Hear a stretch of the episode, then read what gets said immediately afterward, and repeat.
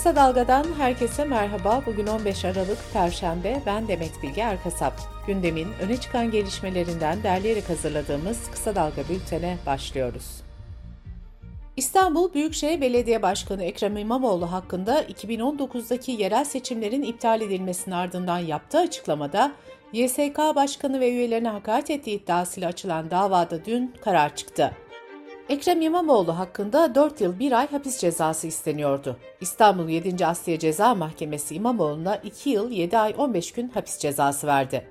Peki bundan sonra ne olacak? Kısa Dalga yazarı Ersan Atar'ın aktardığına göre İmamoğlu'nun belediye başkanlığının düşmesi ve Cumhurbaşkanlığı adaylığının önünün kesilmesi için bu kararın istinaf mahkemesi ve yargıtay süreçlerinden geçerek onanması gerekiyor. İmamoğlu olası bir onama sürecinin sonuna kadar belediye başkanı olarak kalacak. Mahkemenin kararının ardından Almanya'da bulunan CHP Genel Başkanı Kemal Kılıçdaroğlu da özel uçakla geri döndü ve İmamoğlu'na destek verdi. Zeytinliklerin maden faaliyetlerine açılmasına ilişkin düzenleme tepkilerin ardından AKP ve MHP milletvekillerinin imzasıyla sunulan önerge ile teklif metninden çıkarıldı. Başörtüsüne anayasal güvence getiren anayasa değişiklik teklifinin ardından gözler altılı masaya çevrildi. CHP bu konuda net bir karar vermedi. CHP, parti hukukçularının teklife ilişkin hazırlayacağı rapordan sonra kararını açıklayacak. İyi Parti ise olumlu baktığını açıklamıştı. Gelecek Partisi lideri Ahmet Davutoğlu da teklifle ilgili meclisten hayır çıkmaz demişti. Gazete Duvar'dan Ceren Bayır'ın haberine göre Saadet Partisi Genel Başkan Yardımcısı Bülent Kaya da metin desteklenebilecek bir metin gibi duruyor diye konuştu. Deva Partisi Genel Başkan Yardımcısı İdris Şahin de bu referanduma götürülecek bir konu olmamalı dedi. Demokrat Parti Genel Sekreteri Serhan Yücel de altılı masa nasıl bir karar verirse masanın aldığı karara uyacağız ifadelerini kullandı.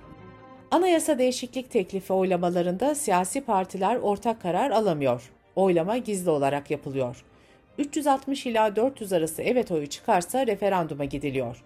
400'den fazla vekil evet derse referanduma gerek kalmaksızın yürürlüğe giriyor. Meclisteki mevcut sandalye dağılımına göre başörtüsü teklifinin geçmesi için 24 muhalefet milletvekilinin oyuna ihtiyaç var. Cumhurbaşkanı Yardımcısı Fuat Oktay, Meclis Genel Kurulu'nda Cumhurbaşkanlığı ve bağlı kuruluşların 2023 yılı bütçe sunumunu yaptı. Fuat Oktay, Cumhurbaşkanı'nın maaşına ilişkin milletvekillerinin sorularına şu yanıtı verdi. 2022 yılı bütçesinde net maaşı sadece 66.445 liradır. Bu tarihten itibaren de Cumhurbaşkanımızın maaşında herhangi bir artış yapılmamıştır. Adalet Bakanı Bekir Bozdağ 6 yaşındaki çocuğa istismar davası ile ilgili açıklama yapmamasına yönelik eleştirilere yanıt verdi. Hürriyet gazetesi yazarı Abdülkadir Selvi'ye konuşan Bakan Bozdağ şunları söyledi. Adalet Bakanı her konuda konuşmaz. Hele hele yargıya intikal eden konularda konuşamaz. Benim her sözüm yargıyı etkiler. Şimdi bırakalım yargı görevini yapsın. Bakan Bozdağ, CHP lideri Kemal Kılıçdaroğlu'na da buyursun gelsin, çayımı içsin, ne zaman istiyorsa görüşmeye hazırım.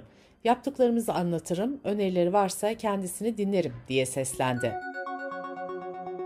Çanakkale 1. İdare Mahkemesi Cengiz Holding'in Kaz Dağları'nda yapmayı planladığı maden projesini iptal etti. Gazete Duvar'ın haberine göre mahkemenin gerekçeli kararında yaşam ve çevre hakkının bakır ihtiyacından üstün olduğu vurgulandı. Artvin'de Çoruh Nehri üzerine inşa edilip su tutmaya başlayan Yusufeli Barajı'nda su yüksekliği 46 metreye ulaştı. Tek ulaşımın sağlandığı asırlık asma köprü sulara gömüldü. Köylüler su altında kalan evlerine uzaktan son bir kez bakarken Rabia Akyürek şunları söyledi. Evet baraj önemli ama evleri sular altında görmek kalbimi acıtıyor. O köprü aklımızdan hiç çıkmayacak. İlçe merkezi ve 7 köyün baraj suları altında kalacağı Yusufeli yansıtıcılar mevkisinde inşa edilen yeni yerleşim yerine taşınmıştı. Özel okul ücretlerine bu yıl için %36.72'lik fiyat artış sınırı getirilmişti. Bu oranı düşük bulan bazı özel okullar velilerden yemek, kırtasiye, kıyafet ve servis gibi hizmet ve ürünlerden ek ücret istemeye başlamıştı. Bursa'daki bir özel okulda aynı sorun yaşanınca durum yargıya taşındı. Bursa 3. Tüketici Mahkemesi de özel okul yönetiminin yemek ve kırtasiye gideri adı altında ek ücret talep edemeyeceğine karar verdi. Profesör Doktor Naci Görür olası İstanbul depremi ile ilgili uyarılarını tekrar etti. İstanbul'da 59-60 bin binanın çökeceğini belirten Görür, en az 320 bin kişinin de ölümle burun buruna olduğunu söyledi. Kısa Dalga Bülten'de sırada ekonomi haberleri var. Cumhurbaşkanı Recep Tayyip Erdoğan emeklilikte yaşa takılanlar düzenlemesiyle ilgili açıklama yaptı. Düzenlemenin ay sonuna kadar tamamlanacağını belirten Erdoğan, 2023'e masamızdan bunu kaldırmış olarak gireceğiz. Olay bu ifadelerini kullandı. Çalışma Bakanı Vedat Bilgin de teknik sorunların çözüldüğünü belirterek istifade edecek insanların tamamını kapsayacak bir düzenleme yapıyoruz dedi. Türkiye'de son günlerde bazı ilaçların bulunamaması üzerine ilaç fiyatlarını belirleyen euro kuru %36.77 artırıldı. Bu artışla kur 10.75 liraya sabitlenmiş oldu. Reel kur ise 19.80 lira civarında. Normalde Şubat ayında yapılması planlanan fiyat artışı piyasada ilaç bulunamaması nedeniyle öne çekildi. Sağlık Bakanlığı her yıl ilaçları fiyatlandırırken sabit bir euro kuru belirliyor ve ilaçların fiyatı bu sabit kur üzerinden hesaplanıyor. Eczacılar ilaç sıkıntısının bu kur farkından kaynaklandığını savunuyor. Enflasyonun hızla yükselmesi nedeniyle dolaşımdaki en büyük banknot olan 200 lira artık nakit alışverişlerde daha sık kullanılıyor. 200 liralık banknot 1 Ocak 2019'da tedavüle girdiğinde yaklaşık 131 dolar değerindeydi. Bugünse yaklaşık 11 dolar seviyesinde.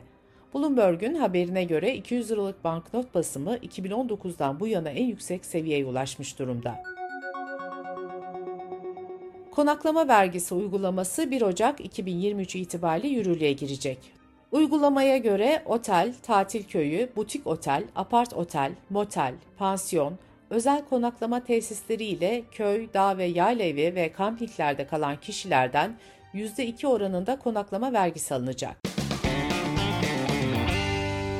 Dış politika ve dünyadan gelişmelerle bültenimize devam ediyoruz. Uluslararası Sınır Tanımayan Gazeteciler Örgütü bu yıla ilişkin bilançosunda dünyada 533 gazetecinin kamuoyunu bilgilendirme çabası içindeyken tutuklandığını, 57'sinin de öldürüldüğünü bildirdi. Tutuklama ve cinayetlerdeki rekor artışa işaret eden örgüt 65 medya temsilcisinin rehin, 49'unun da kayıp durumda olduğunu açıkladı. ABD Başkanı Joe Biden eşcinsel evlilik hakkının yasal koruma altına alınmasına yönelik yasayı imzaladı. Biden, Amerika sadece bazıları için değil herkes için eşitlik, özgürlük ve adalet yolunda hayati bir adım atıyor. Aşk aşktır, hak haktır dedi.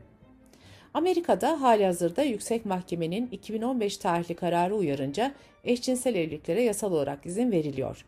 Yeni yasa evliliğin diğer eyaletlerde de tanınmasını garanti altına alıyor. ABD Enerji Bakanı Jennifer Granholm, sınırsız ve temiz füzyon enerjisine yönelik büyük bir bilimsel buluşa imza attıklarını duyurdu. Ulusal ateşleme tesisindeki bilim insanlarının füzyon ateşlemesini başardığını belirten bakan, bunun füzyon reaksiyonlarından süreci başlatmak için kullanılan enerjiden daha fazla enerji yarattığını aktardı. Granholm söz konusu deneyin dünyada ilk kez yapıldığını belirterek, bu 21. yüzyılın en etkileyici bilimsel başarılarından biridir dedi. Yeni Zelanda önümüzdeki yıl itibariyle sigarayı gelecek nesiller için yasaklayacak yasayı onayladı. Salı günü parlamentodan geçen yeni yasayla birlikte 2008'den sonra doğan hiç kimse tütün ve tütün ürünlerini satın alamayacak. 2050 yılına gelindiğinde 40 yaşındakilere de sigara satılmayacak. Bültenimizi kısa dalgadan bir öneriyle bitiriyoruz. Mehveş Evin ve Ferdi Akarsu bu haftaki Yeşil Dalga programında hızla artan dünya nüfusunu konuşuyor. Yeşil Dalga'yı kısa dalga.net adresimizden ve podcast platformlarından dinleyebilirsiniz. Gözünüz kulağınız bizde olsun. Kısa Dalga Medya.